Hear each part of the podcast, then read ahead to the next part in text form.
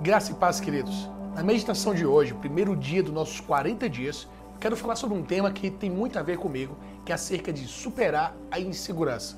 Durante os três próximos dias, vou trazer chaves de Deus para você para vencer esse mal que nos assola e que em um tempo de crise e pandemia tem desenvolvido em muitas pessoas. A insegurança é algo que nos persegue devido à falta de confiança em algo. Então, eu quero trazer o primeiro tema para fixar em você. Você tem que aprender a concentrar no seu potencial e não nas suas limitações. Durante essa quarentena, às vezes nós pegamos o nosso potencial e jogamos ele para baixo, dizemos nós não temos potencial, eu estou vulnerável, eu estou fragilizado. Entretanto, a Bíblia nos dá um texto muito interessante que é ali em Números capítulo 13, versículo 30 quando Caleb diz, então Caleb fez o povo calar-se perante Moisés e disse: Subamos e tomamos posse da terra, é certo que venceremos. Está aí o texto onde eu uso como uma frase de encorajamento para nossas vidas. É certo que venceremos. Qual é o contexto desse momento, dessa fala? Moisés envia os, os espias para olhar a terra e pegar um relatório sobre a terra.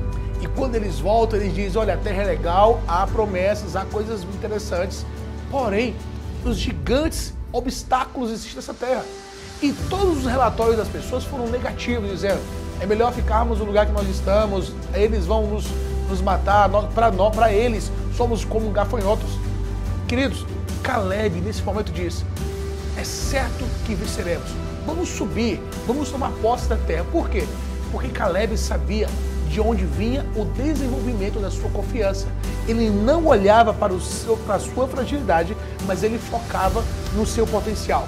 Nesses dias, eu quero incentivar você a não olhar para o seu ponto fraco, para as suas limitações, mas olhar para o seu potencial. Qual é o dom? Qual é a palavra? Qual é o projeto que você carrega, que Deus te entregou? É Ele que precisa estar o teu olhar. Você precisa focar o teu olhar nos propósitos e sonhos de Deus na sua vida.